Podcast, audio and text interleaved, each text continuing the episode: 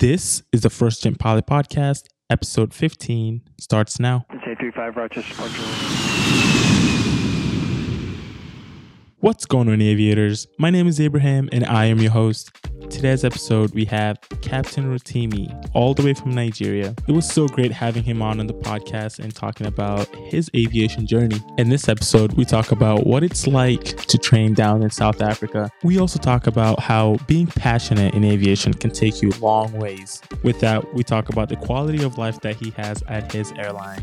And aviators, I just want to say thank you so much for 10,000 followers on Instagram. It's so great to see how many people I'm inspiring out there and the people that are following my journey. And also, I just want to say thank you so much for everyone who listens to the podcast. It's been going through the roof, reaching tremendously people all over the world. I just want to say thank you so much. We'll continue to push this podcast to be the number one aviation worldwide podcast. Also, I just dropped some really comfortable first generation hoodies. Check them out on my Instagram page at first gen pilot. That's one st.gn dot pilot. I really can't get over how comfortable they are. You must grab yourself one. And thank you so much for everybody that bought it already. And you can definitely back me up how comfortable they are. I haven't been able to take it off. If you enjoyed this episode, don't forget to leave a review on the podcast and follow it on any of the platforms that you're listening to this podcast on. And aviators, feel free to reach out to me if there's someone out there that inspires you and you want to hear their story on the podcast. Just feel free to email me or send me a DM on Instagram. Without further ado, here's Captain Rotimi. Hi everyone, my name is uh, Captain Rotimi Adeoye.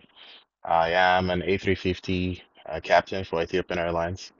I'd say I've been flying for about, call it about 14 years, 15 years now from my very first flight. So yeah, about 15 years. So yeah, flying is a great thing and I'm very happy to be here to inspire a few, of course. Uh, thank you so much for coming on the podcast, and I really appreciate you being here today. Pleasure is mine, always. All right. So the first question I'd like to ask everybody is, um, how did you get into aviation? How did I get into aviation? Okay, well, um, phew, it's a long story, so let me, I mean, try to keep it simple. Uh, first and foremost, um, I'm the last son of an airline pilot. My dad used to be a captain as well. Okay. Um, he used to fly for Nigeria Airways in Bellevue uh, back in the day. So yeah, I was just born into, you know, the flying family and things like that. Uh, but to be honest, I never wanted to be a pilot when I was young. It wasn't something that I naturally, you know, grew up wanting to be a pilot. You know, to be, fu- I mean, actually, I actually wanted to be a doctor, which is quite funny. Uh, but later, uh, I realized that medicine was definitely not for me, if you know what I mean. Yeah. Like, nah, it wasn't for me. I, I didn't like, you know, to see people sick or see blood or things like that. It wasn't my thing, you know. Uh-huh. Um, so it was more like I just thought about what what could I possibly do that was more natural to me, if you know what I mean. Yep. And at that time, when I looked at my life and I looked back and I said, okay, you know what? I think the one thing that I love doing is practical stuff. I was like a daredevil. I like driving like really early. And I, I noticed that, you know, back in the day, we lived not too far from the airport. So when aircrafts take off and, and they fly over the house, you know, just by hearing the sound of the engine, I could tell what plane that was, if you know what I mean. And this was not me being passionate about aviation. This was just natural me. You know, out here, I'm like, man, that's a BAC 111. I run outside and I check. I'm like, yes, I'm right, you know. yeah. And then I hear another one. It's a 727. I run, I check. I'm like, yeah. So, you know, I started to think back and I was like, wait a minute, maybe, maybe I, maybe this flying thing should actually be for me, if you know what I mean. So, Right. and then I remember I, I, I took a book at my dad's library. Uh, I remember the name of the book was A Pilot's Guide to an Airline Career. Okay. And that was that was the first book that I I would say I ever read on my own merit. And I don't know why I read it, but you know, all my peers in school, they, you know, they always called me a future pilot and things like that. Yeah. So yeah, eventually, um, yeah, that's how I got into flying, and I decided I spoke with my dad, and you know, he was he was happy that I wanted to be a pilot, and yeah, that's how I went into flying, and I went to flying school and things, you know, the story continues, you know. yeah, definitely, man. It looks like you kind of didn't want anything to do with it, but then kind of found your way back into it. And then, um, so when was that first flight you took, um, and you kind of thought this is really for you? Okay. Um, my first flight, I would say, wasn't like my first flight in flying school, or because that's that's Yep, like just like that's actually just like in Okay. general. Uh, in general, I mean, I, I flew as a kid. That that never really, you know, stuck anything. I, it didn't strike me as anything I really wanted to do. I wasn't super impressed, you know, because my dad was a pilot, so I I wasn't impressed by that. But then I, I'd say the one that struck me most was um my very flight first flight school experience. Um, when I had an instructor, we went out to the general flying area, and wow. It wasn't like I thought it would be, to be honest. You know, you know, my first flight, Yeah, you know, casted a doubt in my heart, like, oh my God, is this really what I want to do? Because it wasn't comfortable. It was a very bumpy day.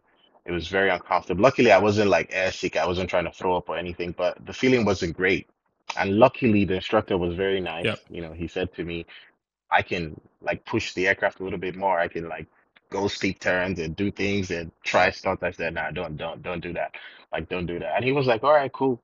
And so we just did that, you know, came back, we landed, and I was like, I had to like rethink. I'm like, oh my God, imagine me telling dad, like, I don't know if this is for me, you know. But yeah, that was just the first experience, my very first flight experience as a student pilot. That really wasn't the best, but the second one, man, that was where everything changed. Like I completely fell in love with it, and yeah, the, the rest is history. yeah, definitely. The second time is the charm. Yep, yep. yeah, and then so like, where did you do your training, and um, and how does one go by do flight training? Uh, the country that you're from. All right, so Um, I'm from I'm Nigerian. Um, I grew up in Nigeria most of the time. Um, I did my flight school uh flight school training at uh, a school called 43 Air School, Port Alfred in South Africa, which is Southern Africa. It's in between um East London in the east and uh, Port Elizabeth on the west. So it's just in, in between those two cities in South Africa, on the southern part of South Africa, Okay. way, way, way east of Cape Town, so like, and kind of west of Durban, you know. But yeah, so it's by the coast. It's a coastal city, and it's a beautiful place. Um, it's one, I think it's probably one of the best schools in South Africa. It's called 43 Air School. Um, my dad was the one that said, I want you to go to that school because, you know, he knew about the school and things like that. So yeah, that was where um I did my flight school training. But I mean, going about getting into flying in Nigeria, I think, I mean, it's it's the basic steps that every pilot needs, you know. First and foremost, I think the most important thing is you need to be healthy, you know, before Yes. because a lot of people, you know, they they want to go into flying, they want to be a pilot, but they have no idea that the backstory to being a pilot is there's a very strong, you know, healthy, you know, uh story behind it. Like you have to you make sure you're not like your eyes are good, you know, you pass your class one medical, depending on what type of flying you're trying to do.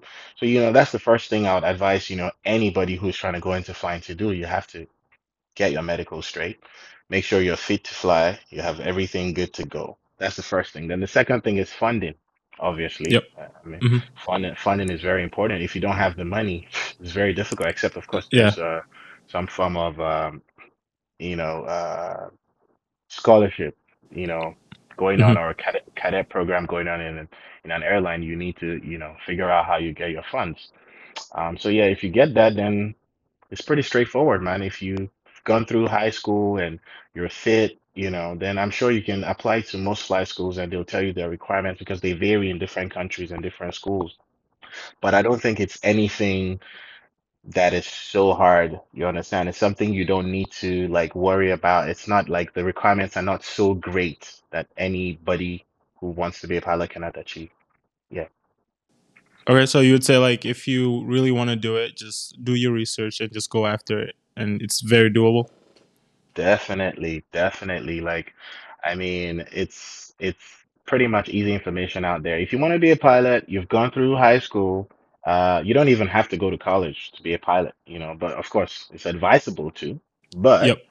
Um, if you uh, if you've passed through high school and you're of age, you can and you're good in your normal sciences and whatever, you know, and you meet the requirements of the specific school, the school will tell you what they require, you know, what you require, your scores, your grade. And once you meet that, then you're good to go. You're good to go. Because everything you need to learn in flying school is, is new. You know, you're going Yeah, to be learning topics, principles of flight, AT&G, meteorology, human factors, all those things. Like flight planning is going to be, it's it's new. Like so, everything's new. most exactly. You even learn like freaking air law. It's like you're a lawyer, you're a doctor, you're a freaking meteorologist. You know, so yeah, so Yeah, you're going to learn everything at first. It's it's your background knowledge is good from coming from you know high school, but yeah, otherwise you're good to go. It's not it's not a big deal. yeah. So like, how do you go by it? So like, um, I know here we do private, and then you do your instrument and uh, or commercial. Um, so like, how is the training over there? Like, is that the steps that people usually take, and then they flight instruct? Yes. So yeah, I train in South Africa, and I believe uh, even in the flying schools here in Nigeria as well, I believe uh, it's it's the same. So I went through. I first of all, you know, when you go through, there's obviously there's a syllabus that you have to go through, but the whole process after you do your first few hours of flying, you go solo, and then you do so many different uh, maneuvers and training, and then you get your private pilot license. That's the first one. Okay. You know, your PPL, which is PPL single engine. I got aircraft. I got that. Yep. And then from that, you get other type of ratings like your night rating, and then you start your multi-engine CPL as well, instrument rated. So you get your, at the end of the day, once you're done, you already have, so you- I had my, my private pilot license, my night rating, my instrument rating, my multi-engine, my CPL. So yeah, all that was what you need you need to go through, you know. So yeah, PPL first and then CPL later. So depending, some people do CPL single engine, but you know, multi-engine, instrument rating, night rating, instrument rating, and um, CPL. Yeah, that was what.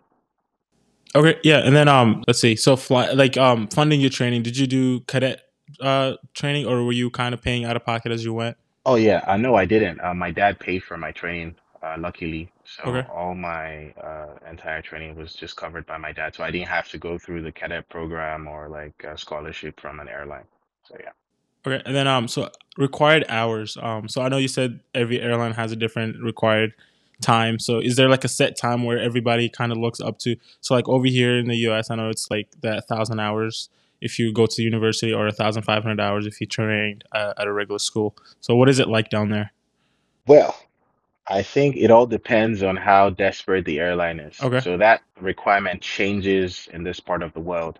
Um, and in actually in most parts of the world, you know, there are airline programs. There's even uh, the um, what do they call it these days? Um, I, I forgot. But anyways, in my case, the CPL, um, the airlines sometimes, you know, they take ab initios, like straight from flying school. They take you, they train you, hmm they type rate you, then you go through the, the airline program. Okay. You know, that's like best best case scenario. Yeah. Um, if an if an airline is like super desperate, they need pilots, then you might be lucky. Like that's that's what happened to me.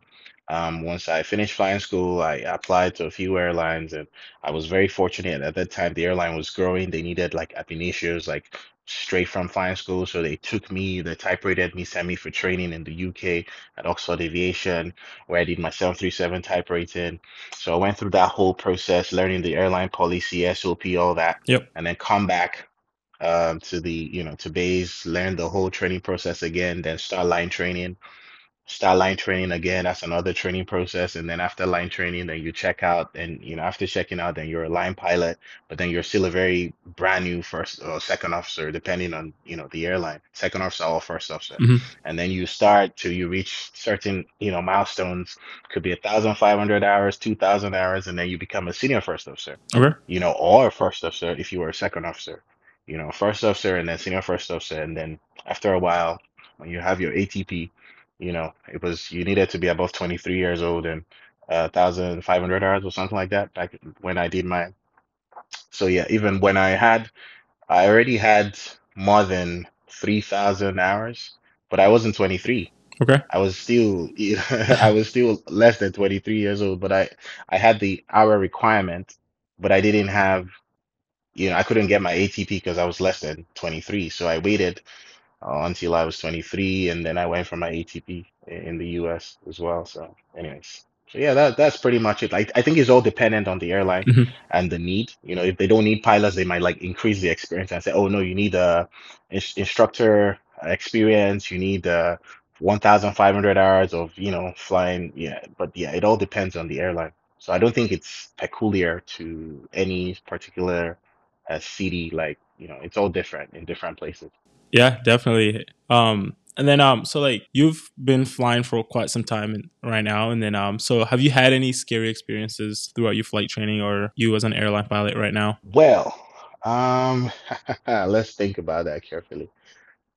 Um, to be honest, in flying school, I did, I, I can't I can't recall any time that I would say I had like a scary experience. In fact, I think the scary maneuvers um that we had back then, you know, we have we had to go do the incipient spins solo. Okay. So I mean, I used to hear a lot of guys would go and they wouldn't really do it, and they'll come back and say they did it, you know. Yeah. Um, but but in my case, um, I, I I was always looking forward to those opportunities. Like I, I go to the general flying area solo, and I'm like flipping the aircraft incipient spin recover, and then you know there was a required amount of times you're supposed to do it solo for practice. Mhm. So yeah, I did that, and and for me it wasn't scary. You know, I enjoyed it. It was like Daredevil. I love the adrenaline. You know, so in, in in flying school now, I, I wouldn't think there was any scary moment. Mhm. Uh, in the airlines, no, um, neither. Um, I've had a few like um, normal checklist items, you know, that might panic a few, but luckily it was I wasn't really shaken. Okay. Um, but but I mean, apart from like maybe passing close to like maybe normal severe Yeah. turbulence, clear turbulence that could scare, you know people that don't fly often and even frequent flyers. I mean, I've I would like to say there was a time that I've, you know, when I was a co-pilot that, you know, the the weather around the sectors we were flying was so terrible. There was like a squall line literally covering like a vast, you know, area. Yeah. And so we just we had to like maneuver around it and even just passing around it, like it was so turbulent. But for me, I was I enjoyed the ride to be honest, because I was like, oh wow, this is okay. Let's see what happens, you know. So, but I'm sure for the passengers, they were like, oh my God, what was happening? So yeah, I haven't really, I wouldn't say I have, you know, had any moment that really got me shaken, to be honest. okay. Great. Yeah. And I and I and I hope I don't have, I hope I don't have any. I'm not looking for it. I don't want anything to say because you know I love I love this job, so I'm not trying to like get into a moment where I'm like, oh my God, I can't. Yeah. Yeah. So Definitely. yeah, Yeah. no, Yeah. You always want to be safe. Definitely. yeah. All right. And then also, if you were to go back and do your whole journey again, uh, are there things that you do the same, and are there some things that you do differently? Um, well, to be honest. I was quite fortunate, you know, in my journey as a pilot. I had the best guidance of my father. You know, he he was an airline pilot, so I kind of was prepared. So to be honest, no. Um, there's nothing that I think I would have done any differently, you know, um, except maybe have more fun, you know, in the process. Because I remember I used to panic sometimes when I feel like, oh my God, this next stage, a lot of people have failed. Oh my God, I call my dad and I'm like, oh, this is happening. You know, my dad was the one that, you know, he always calmed me down. He's like, trust me, man, you can do it. Don't worry about others. You know, if others yeah. couldn't make it, I trust you. So he he built my confidence a lot. Like he raised me up so many times, and I was like, wait a minute. Yeah, yeah, yeah, yeah. And I like that. Yeah, it's true. You know, like so he he really made me feel like I could do anything, really. And that was very, very good. But secondly, uh, my my my instructor as well. Yeah, I had this young instructor when I first started. I mean, he was like two a year or two uh, older than me, and um, he was he was a great guy. You know, he he made me enjoy the whole process of of, of training at, at my early stage and he, so yeah, I think that was that plays a very good role. You know, when you have a good instructor, hmm like the sky's the limit, you know. Uh, so shout out to Robin Gray, wherever you are. I appreciate you. Yeah, he was the one who like, you know, he made me feel like, nah, man, this is just like, come on, man, enjoy this. It's fun, you know. So that was the mindset, and that's still the mindset I have today. You know, it's like, man, it's fun. Like, enjoy this. So yeah.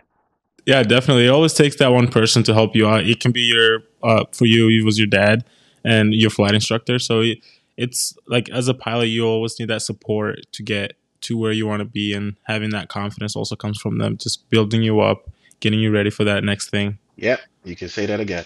yeah. All right, and then um, so so far with your flight, uh, throughout your uh pilot career, have you had any failures? And have those failures affected you getting a job um, at an airline job or any other job that you've done?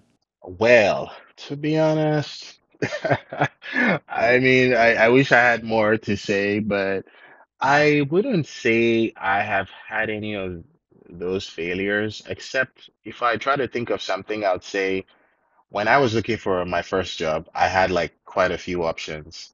So I remember when I went for my my pref my preferred interview, the, the airline I wanted to work for. Um, I didn't hear back fr from them for a few weeks. hmm And so I went for another airline's interview. Okay. Uh, so I was with the second airline, and they were literally just about Okay. to start an assessment. And they were like, okay, please, guys, in a few minutes, your phones will be turned off. And once your phone is turned off, that's it. Like you have to start. And, you know, so this is your last minute for you to check your phones and things like that. All right. And so then, and then like five minutes later, we started. Yep. And just, or rather, just at the moment we're about to start, hmm my phone started to vibrate, like it started to ring.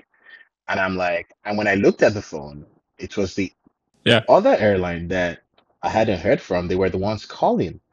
So at that point in time, I'm like, oh my God, like I need to answer this call because that's the one I want to go. I, I, I really don't care about this one for now. So I, I, I just excuse myself and I say, guys, sorry, I, I have to go. And they were like, Yeah. You know, they were like, gave me the look like, did Bina just tell you like you have to try? I said, I'm sorry. And I, I left and I picked the call. And when I picked the call, they literally told me that, hey, listen, you know, we've accepted you. We want you to, when are you going to start? And things like that. So literally, I already got the job. So I'm like, oh, wow. So I was already happy. So I really didn't care much about Yeah. The second airline thing. So I just went and I finished it, but I, hmm I didn't like, I did it fast, you know, out of respect. I didn't, I didn't even try to like do my best. I just went, I went through the whole process and I finished and I left because I already had a job. So I don't know how that outcome would have turned out, but yeah, I didn't, I, I don't think I put in my best. So yeah, I just went and, and started somewhere else. Yeah. Definitely. It's always good to have like a bunch of options. You know, when it comes to picking a job. You know, and you always want to go go with the Yeah. best options that you have.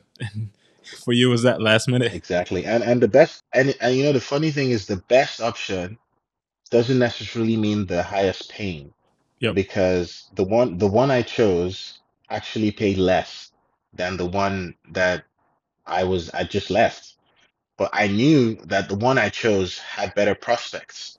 Okay. You know, they had better better planes, you know, it was a more international airline, you know, so things like that. So that was that was what made me even I went against my dad because my dad was thinking um it was best I started in a place where I could like my career could just like grow gradually. So it's not like I'm not overwhelmed with the whole pressure of an airline pilot. Yep. But hey, I, I pushed myself faster and I said, ah, nah, I want I want the fast one, you know, the one that makes me go straight into the tough airline flying, and that's what I did. And I, I I'm appreciative of that opportunity too today.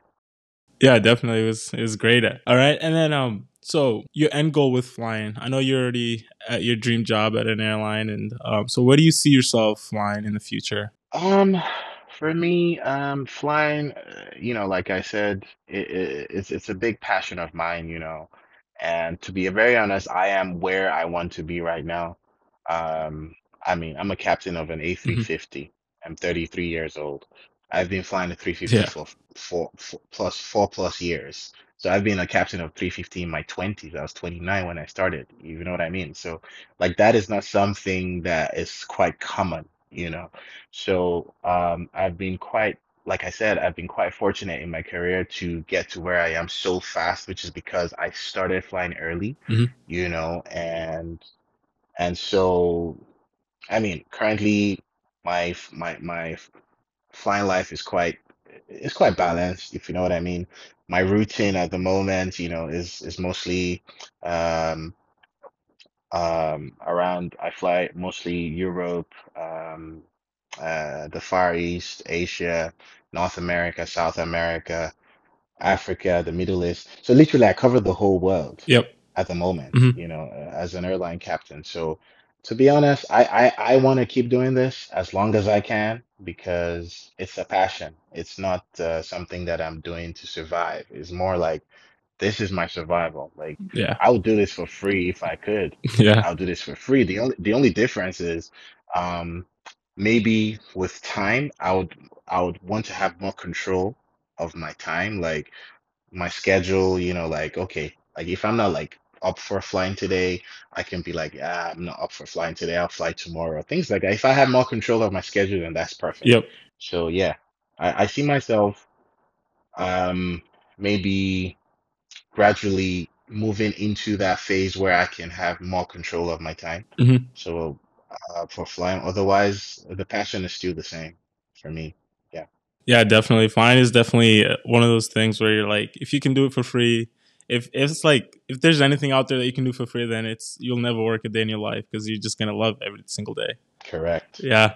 correct. All right, and then so um so you fly for uh, Ethiopian Airlines um and then um so what are their type of um so like do they require you to stay um over at their base or like or do you commute to work? How does that work for you? Okay, so uh, there's two sets of pilots, or I'll say con contracts, Okay. um, with Ethiopian Airlines, and there's the uh, local contract, which is mostly the indigenous Ethiopians, the pilots from there.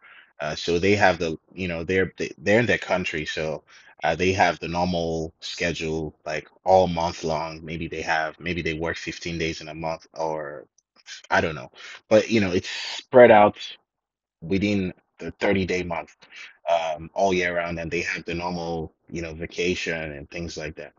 Uh, but in my case hmm i'm in the expat rate contract which is like you know where, where foreigners that came from we have we came with our experiences to the airline. So we have another contract uh, which is uh, we work for 20 days within a 30 day period hmm and then we go to our homes wherever you come from for 10 consecutive days off. So like at the moment Okay. at the moment, I'm I'm on my 10 consecutive day off. Uh, I'm within my 10 consecutive days off right now, so I'm not going to be flying for at least 10 days straight. And then once I'm done with this 10 Okay. days, I fly back to Addis, which is base when I'm there. When I'm working, I fly out of Addis, which is the base, the capital of uh, Ethiopia. So hmm yeah, when I'm working, I fly out of uh, Addis Ababa. Within a 20 day period, I might have schedules to, you know, Brazil, to Canada, you know, wherever, you know. So within that 20 day period, I have a few flights. And once the 20 day period is done, I fly home again, wherever my home is. It could be in the US, could be in freaking anywhere. Um, Yeah. and then I, I go there, and then after another 10 days off, come back to work, 20 days. So that's how it is for us. Yeah, Okay. So like 20 day on and then 10 days off. correct. So like uh so like 10, 20 days on. So does that usually does that get tiring sometimes because you can be so so many days away from home and how does that look for you? Um, well, for me, it's something I, I've been doing now uh, at Ethiopian Airlines for seven and a half, almost eight years. Okay. So I, I joined when I was 26. Yeah, I was a Yeah. captain on the 737 at that time. And for me, it wasn't a big deal because I'm I'm not married, I don't have kids. So, you know, it was easy. It was like I had a holiday every month. Like I had 10 days off. I could fly to Portugal for a holiday, you know, I could fly to uh China for a holiday every 10 like every month I had 10 days off to to go wherever I wanted to go, just to relax and come back 20 days again. And before that, I was working at two previous airlines where I had a normal full-time contract of my schedule is spread within the whole month. Maybe I have two, three, four days consecutive off in a month, and then I have a flight, and then I have a day off, you know. So I didn't have as much time hmm um, that I have, you know, that I have currently in Ethiopian. And another thing I was able to achieve was I was able to go get my master's like part time, Okay. you know, while I was working. Yeah. So that was the advantage of that 10 days off. So I was able to go to the UK, commute, and go for like actual classes and do exams and study, you know, defense, all that. I did it within my 10 days off in that period of time. you know, and that was something that I promised my dad that I would go back to school, Yeah.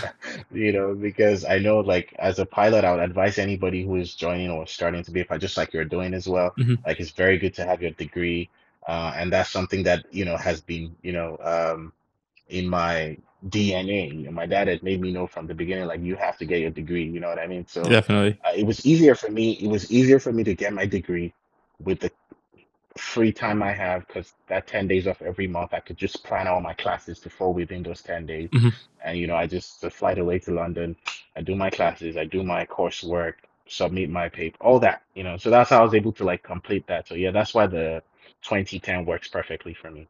Yeah, definitely. I think it's great the way you put it right there, and I feel like it's you definitely benefit from that. Yes, sir. Yes, sir. All right, and then um, so uh, flight training can be really tough, and then um, so how did you stay motivated when you were doing your flight training? And are there some things that you did to help you out? Yes. Um, I think the most important thing is passion. You know, um, Okay. a lot of people want to be pilots because of the glamour that is perceived to come with the job. Oh, he's a pilot. Look at him. Like he's walking with the pretty girls, the crew members, or all these people. They travel around the Yeah. world. They're just chilling. What are they doing? It's just the autopilot flying and all that, you know, but they don't know that behind the scenes, it's a lot of work, a lot more work hmm than you can imagine. You know what I mean? They don't know that every six months you justify your role as a pilot. So Yeah. every six months, you are this close to losing your job, pretty much, like for the rest of your life as a pilot in commercial hmm aviation. You have to go for simulator. Like you go for sim, you have to pass your sim, you know, every six months. I mean, how many other professions in this world do you think have that type of requirement? Whereby you have to justify your role as a captain. I have to justify that role every six months. And that's not all. Don't forget, you still have to pass your medicals. You're getting older, hmm you know, you don't know what happens. Some people, you know, they have a heart problem and, you know, you never know. They can't fly again. It might be an eye problem. Some people might, you know, you never know. You might just lose your medical. Yep. And that happens if you're above 40 every six months, you do a medical. If you're below 40 every year, hmm if you have to pass your class one medical. And that's outside of the other trainings that you have to keep doing, you know, your dangerous good training, you know, North Atlantic training, your freaking CRM training, SMS training, all these trainings, you know, that you have to continue doing and renewing every single time. huh. And then that's you have to be proficient. You have to be the technical part of flying. You have to know your everything. Like it, it's not as rosy as a lot of people think. Not to talk about the actual flying. When you're in the air, you're a manager of CRM. You know, you're managing the entire flight as a captain or a first officer. You guys are a team with your cabin crew. You're managing the passengers. There's so many threats, security threats. Um, there's uh, weather threat. There's a lot of things that people don't know, hmm you know, that you have to put into consideration, you know, every single flight. You know, there's weather problems like low visibility procedures, all these things. You know, so it's it's not as rosy as a lot of people think, but if it's something that you're passionate about, then you're going to enjoy it. But if you went in just for the glamour and you don't know the behind the scenes like I'm, I'm speaking to you about, hmm it's going to be overwhelming. It will be overwhelming. And that's why a lot of people uh, that don't know about this and they start, it becomes completely overwhelming for them and they cannot cope because it's almost like, really, you have to do this again. It's almost like before you recover, another simulator is due. Yeah. You have another maneuver training is due. And then we're in the age of um, um, flight data recorded and, and sorry, um, well, flight data monitoring, if you know what I mean. hmm So even what you're doing is being monitored, Yeah. you know what I mean? So you have the pressure of keeping up to a certain standard. You know, you want to land in the touchdown zone, you want to make sure you have a stable approach at all times, regardless, and you're still dealing with ATC as well, which might give you like make it very tight to meet stable approach criteria. You know, they might tell you like maintain speed until three miles or until four miles, and you're like wide body, you need to slow. You know, there's so many things that can make you like get called to the office for tea and biscuits, Yeah. and you don't want to have that that call. You know what I mean? no. So, but but I'll say to stay motivated, you have to have passion for it, man. You have to have passion for it. If you have passion for it, I think the rest will just it's just easy, man. You get used to it, and you know, you know, if you don't do what you have to do, you're gonna lose your job. hmm You're gonna lose your job, and that's that's the easy way out. You know, the hard way is like you're not competent, you're not proficient. You know, you have you have people's lives at stake here. So you have to know what you're doing. You know, it's it's it's not a joke. Yep. You know, if you're carrying people, you know, so you have to enjoy what you're doing. Because if you don't enjoy what you're doing, like you don't need to be there. It's not for you. Yeah, de- It's not for you. definitely. It's a it's like, it's like a profession that you gotta succeed in, and if you don't have the passion for it, it can be very hard to keep up with everything else. Like you mentioned, like the training, the six months that you're gonna have to keep doing over and over, get proficient in, at everything, and and like you mentioned, um, with medical, like anything can go wrong too as well. Like you don't Exactly. you're gonna be growing older something can happen in your life and like you have your masters now you can fall back on that like not having just flying as Yeah. well you know having something else with it Exactly. it's definitely gonna be Yep. helping you out Yeah, and of course, I also forgot to mention, of course, you have to be focused, you have to be determined, you have to be confident in your work. You have to know that I can do this. You know, it's very important because sometimes some people will tell you you're not good enough. Mhm. You know, you have to be able to improve yourself as well. You know, like there are some people that are the natural, you know, that that eye, hand, feet coordination is very good. You know, Yep. they're good at things like this. So when they get in the cockpit, they're practically flying. They're very good pilots. But there's some people who don't have that natural ability, but they're passionate about it. So what what do they do? They improve themselves. Yep. You know what I mean? They go, they they fly, you know, they have the flight simulator, they practice, and you know, and there's some guys that don't need the flight simulator to practice. They just go in, boom, boom, boom, and they're you know they're doing it well. So so there's no excuse, right? If you're not one of those that has the natural, you know, coordination, you're not one of those naturally talented guys when it comes to things like that, then you can improve. You can definitely improve. man You know, there, you know, there are tools out there that you can use to practice. You can just, yeah, so it, it is possible. So you, as long as you have the passion, you're determined, you're focused, and you're confident, and you don't let anything push you down, you know, you, you, you, the will to learn, you're open to learning new things, and I think, you know, the sky's the limit for sure. yeah man i agree with you 100% there Yep.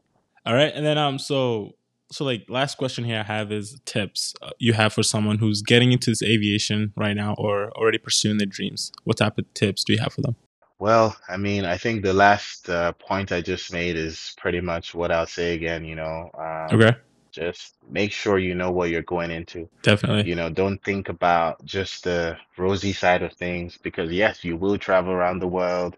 You will meet people that you maybe would not have met before. Um, and yeah, you'll probably be looked at and respected globally when people say, "Oh, you're a pilot. Oh, nice." You know, you know, everybody you get a lot of attention sometimes. Um, but then you have to remember that behind the scenes, there's a lot of studying involved. yeah You know, it's not one of those, there's no graduation. There's no graduation from from this. no You know, it's it's a continuous learning curve. You know, there's no graduation from this, you know, and that's very difficult Mhm. if you think about it. Like your entire career, you never graduate. You know, you always have just six months and then you're back in the sim. Some people call it the torture chamber you know you know so you're back in the sim and you're there just doing emergency drills and things like that and you have to show that you're proficient and you're competent Mhm. so and i think that is why aviation is very safe the training is rigorous we have you know crm checklists there's so many you know um determining factors you know what i mean Yep. that helps you qualify you know, t- to always pass your simulator check. And a lot of pilots go through uh, very scary moments. Even they get uh, a little bit terrified when it gets close to the simulator. Then they're like a little bit scared, like, oh my God, this is, you know, another six months. It's time for sim. Oh my God, I can't mess this up, you know. And then that raises their blood pressure a little bit. They're a little bit panicky and you know, a lot of things happen. Like I've heard so many stories, man. I've heard so many stories. So so Yeah. yeah, but I mean, yeah, tips, just be passionate. If you're passionate, every other thing will fall in place. And you have to be disciplined as well, man. Mhm. You're a pilot, you need to know that you don't do things that non-pilots do. You know, you have young friends who just want to go to the club and do drink some things, put some things in your system. Like, nah, you can't do that. No. You just can't do that. You don't even want that to be part of your life, Mhm. you know, because you have to keep a, a level of, you know, uh, health and uh, you have clean slate. You could have random drug tests, random alcohol tests. Like, why the hell would you even put yourself in a place that would just throw away everything, you know, that you've Yeah. worked for? You've paid thousands and thousands of dollars in a very short period of time Mhm. for your training, and you, you, you why would you throw it away? So if you're that person that, you know, you just about that life, you know, want to be out there, you know, mm, it might not be, might not be for you. Might not be for you. Yeah, definitely Yeah. not. Yeah. So yeah, that's my tip, man. You just have to stay focused, uh, stay passionate. And if you're not passionate, you don't have to force yourself. There are other things you can do. You know what I mean? Yep. You know, so that's that's that's my that's my take on on how, you know, to make it in in the industry. You have to be determined, you have to know what you're going for, you have to be confident. So yeah, that's what's up. Definitely, man. Those are great tips that you have there. And then um, we'll talk a little bit about your Instagram. You have a large following, and what was like the scenes behind that? Like, how did you get started? Uh, start filming yourself, and how did you go by that? Whoa, that's quite a good question. Um, you know, it's so funny because I'm actually a very private guy. I mean, I am actually a very private guy. Even before I, my, I mean, I joined Instagram in 2016, okay. and to a lot of people, like a lot of my peers, that was quite late. I don't know when Instagram started, but I wasn't into it. I'm like, ah, nah, I'm not trying to be there, you know. Anyways, eventually, finally, somebody got me to to open an Instagram account, and of course, when I opened my account, it was private. Mhm. My Instagram was private until about, I'll say seven months ago. That was when I opened my Instagram account. Now, for seven months, um, before the last seven months is when my Instagram just went crazy. Okay. Because before that, I think I opened it in December 2022. Yeah, December 2022 was when I opened it to the public. Because what happened was those who I had maybe like 3,500 followers or thereabout. You know, those people who knew me requested to follow me. Yep. And there were lots of people who had requested that I actually denied because I didn't really know them and I just wanted to keep my life private. So I had like sometimes my stories on on in the cockpit with my crew and things like that. And I noticed that there was a lot of enthusiasm, you Mhm. know, even with 3,500 followers. If I post a story, I had like a lot of people like sending me DMs like, "Oh, what happened here?" And so e- eventually, um, I made a reel Mhm. on on on my page, and I said to myself, I said, uh, "This is quite a nice reel. Let me just open my page so that let's see what happens," you know. Yeah. And I opened my page, and I think within two days it had like a 11,000 views or something like that. So, anyways, I, I I locked my page again.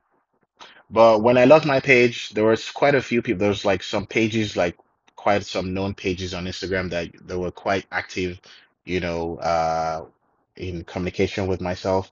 And so sometimes when they see I post, they ask, "Can I please share the post with them? Can they reshare it on their page?" Mhm. And I'm like, "Yeah, yeah, sure. You know, like definitely go ahead." So I noticed that I also started getting some followers coming from some of these pages you know, that were reposting my stories. And I had sometimes I see like lots of follow requests. And so one day, um, after like family, friends have been telling me like, Rotimi, what are you doing? Just open your page, man. What are you doing? And I'm like, I just I just want that privacy. Like, and then I remember, I mean, there's this there's another captain um um that I flew with, and he, he said to me, he's like, look, he's like, I don't see why your page is on private. Like, you shouldn't even be on social media if your page is on private. And I'm like, ah, nah, man.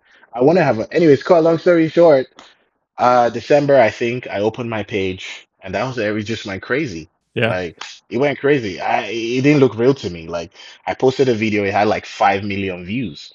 I was like, how? I didn't do anything special. yeah. I didn't do anything special. I just posted one video and I think at the moment it's about 5 million views. And I posted another one that has like, you know, 300,000, 500,000, 700,000, 2 million views. I'm like, what did I do? You know?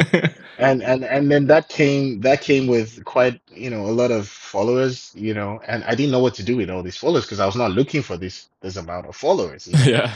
um, it just started growing. In fact, people were monitoring my page even more than I was. You know, I was getting people messaging me, "Congratulations, ten thousand followers." I'm like, "What? like, are you monitoring my page?" And you know, yeah. um, but yeah, it, it's not um, it's not something that you can plan. Yep. It's just organic. It's an organic growth. hmm And when this happens, you know, what can you do? You just try to be, and that's when I realized that I think that the role I can play to inspire a few, like I'm I'm a black guy, I'm a black man. There are not lots of black people like you are you or myself out there in Yep. the aviation space. And as much as I would like to help motivate and inspire people, um, sometimes there's sacrifices we have to make, hmm you know. And uh, for me, my privacy to some extent is a sacrifice that I have to make because, to be honest, I want to be that guy that can walk anywhere without anybody knowing who I am Yep. you know, but h- how can I achieve that if you're famous on social media, somewhat famous? Yeah. I don't consider myself famous, but I mean, I've been to a few countries whereby somebody randomly said, "Are you Captain Rotimi or 49 man on Instagram?" I'm like shocked. I'm like, I mean, I mean, I'm in shorts and and a singlet. I'm like, oh my God, look at me in shorts. And this like, he recognizes me. So yeah, that's when I realized, okay, um. Yeah, but so yeah, that was how it, it blew up, you know, um, at the time. Yeah, it's definitely great, man. Like you, very inspiring. Like me, just me watching you, um, it's like I want to end up somewhat like you in the end. You know, flying a Airbus or Boeing in the end, being an airline pilot. Just watching you definitely inspires me, gets me to like, okay, now let me start doing, let me go study. You know, get on my game, get get after it. You know, and um, I feel like it's very inspiring what you're doing. It's really great. Thank you very much. I appreciate that. But I'm very confident just just by what you're doing, this podcast, uh, which uh, gives uh, a lot of education to people out there. Uh, you're doing a great job. I, I can tell that you're going to be one of those very solid guys in the industry. Like I'm super proud of you, and and keep keep it up, man. Keep up what you're doing, and and you'll be fine. I, I'm I'm sure about that. You'll definitely be fine. All right, th- thanks so much, man. I really appreciate that. You're welcome. All right, then. And we're going to end this with a would you rather game. So I'll give you a couple options and you pick one from that. Okay, uh, would you rather game? Okay, let's see. Hope All nothing right. too nothing too hard, huh? nothing crazy, nothing crazy. All right, cool. All right. Uh, so the first one is uh, would you rather fly general aviation or commercial? Um, commercial for now. Commercial for me. Okay, nice. Yeah. yeah. All right. And would you rather fly over beaches or mountains? Beaches all day. I'm a coast boy, man. Coast boy by the beach all day. You know, back in the day, back in the day in flying school, I Yeah. remember uh, we used to fly from, let's say, East London to Port Alfred by the coast. We just Uh-huh. follow the coast and we see whales, we see shark, no, not sharks. We see dolphins and whales as as we're flying on the coast. We can just literally see them. It's like that was so Wow. beautiful, man. Yeah, yeah, nothing beats that. Like I still remember my instructors fly with me, like Ross King. If you see this, I remember Ross King, you know, and, and Robin Gray. We, we used to do this together. So yeah, that was cool. That's so cool, man. Nothing beats it. Yeah. I, I see like massive whales, man. Massive. You could just see them, like literally from from the sky flying over the coast. You could see them in South Africa. It was it was beautiful. It was beautiful. Man, that must have been a quite the experience there. Yeah, it was. It was. It was. yeah. All right. And then, uh, so would you rather fly high wing or low wing? Low wing all day, man. I Okay. mean, low wing. I'm not a Cessna guy. I never flew the Cessna. Uh, I flew the Piper Cherokee, the 140, the 180, the Arrow, the Seneca, you know. So Okay. yeah, definitely low wing all day, you know. Less drag, more speed. Let's Yep. go. No time. That's the way Yeah. to do it, man. Yep. Yep. All right. So would you rather fly Airbus or Boeing? Now that's that's that's a tough one. I flew both, you know. Um, I did yeah. almost 10 I did almost 10 years on the Boeing. 10 years on the Boeing on the 737 NG Classic Max, you know.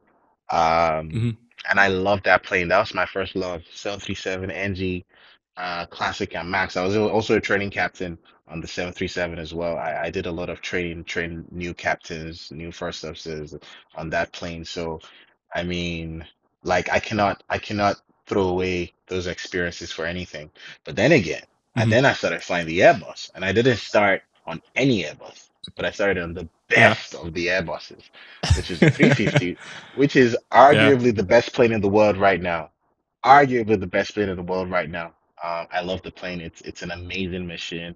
So, you know, I I I have preferences that I prefer of Boeing, and I have preferences that I prefer of Airbus. I mean, I can specify if you want me to, but I don't want to go into that. So, truth is, I cannot pick for now. Like, I'll say both. I love both. yeah, they're, they're both great aircrafts, man. Yeah, they are. They are. All right. So, last one is: Would you rather fly IFR or VFR? VFR, man. VFR all day. All right. Uh, VFR, you know, you could literally say, you know what, I have field in sight. You could have fun with the plane, you know, disconnect everything, you know, just go Yeah. manual, all manual. And then, you know, that's the fun about flying, you know. If you're fortunate to work in an airline that allows you to actually improve your flying skills regularly, like you can disconnect everything, autopilot, auto thrust, flight director, and go visual, it's something that I encourage. Yeah. Of course, you don't do that if you cannot, if you're not, you should be able to do that because you're paid to do that. You're you're a competent Exactly. pilot. So, you know, I'm not a, I'm not a fan, honestly. I know there's good reasons why airlines try to restrict or limit the amount of uh, manual flying. They want automation to be used as much as possible. Yep. That is great. There's a massive advantage of automation, you know, easing of workload and other things, you know what I mean? Um, but in the VFR situation, I'd love to be able to like fly all manual. And so yeah, VFR all day. I, I like Definitely, VFR. man. You know, IFR, IFR when you're flying low visibility, I mean, I mean, you have to know what you're Exactly. doing. Let's just Yep. put it that way. You know, you have to know what you're doing because you're doing a lot of monitoring, a lot of monitoring that it's not, it's not joke, Mhm. it's not a joke. You know, especially when you're flying in like a bad weather situation, low visibility, let's say a little bit of contamination, a little bit of contamination on the surface. You know, you have to know what you're doing. It's not, it's no jokes. yeah, Yeah. man, definitely. All right, man. Thank you so much for coming on the podcast, and I really appreciate you doing this with me. It was great having you on. Pleasure is mine. Pleasure is mine. I appreciate uh, the shout out, and um, I hope you your podcast does so amazing. And I am inspired by you, and the sky's the limit. And yeah, I'd like to get to know more about you and your journey as well. So maybe maybe when I start my podcast, I'll have you come on on my show. yeah, that I would love to, man. Yeah, definitely. I'll come on and talk Yeah, about my story too. Definitely. Thank you so much, bro. All right, thank you. That's it for this episode. Thank you so much for taking the time. I really hope you enjoyed this and found this beneficial. Make sure you check out Captain Rotimi's Instagram and give him a follow. Also, make sure you leave a review and follow the podcast on whatever you're listening is on. Anyways, aviators, until next time, keep the blue side up. We'll see ya.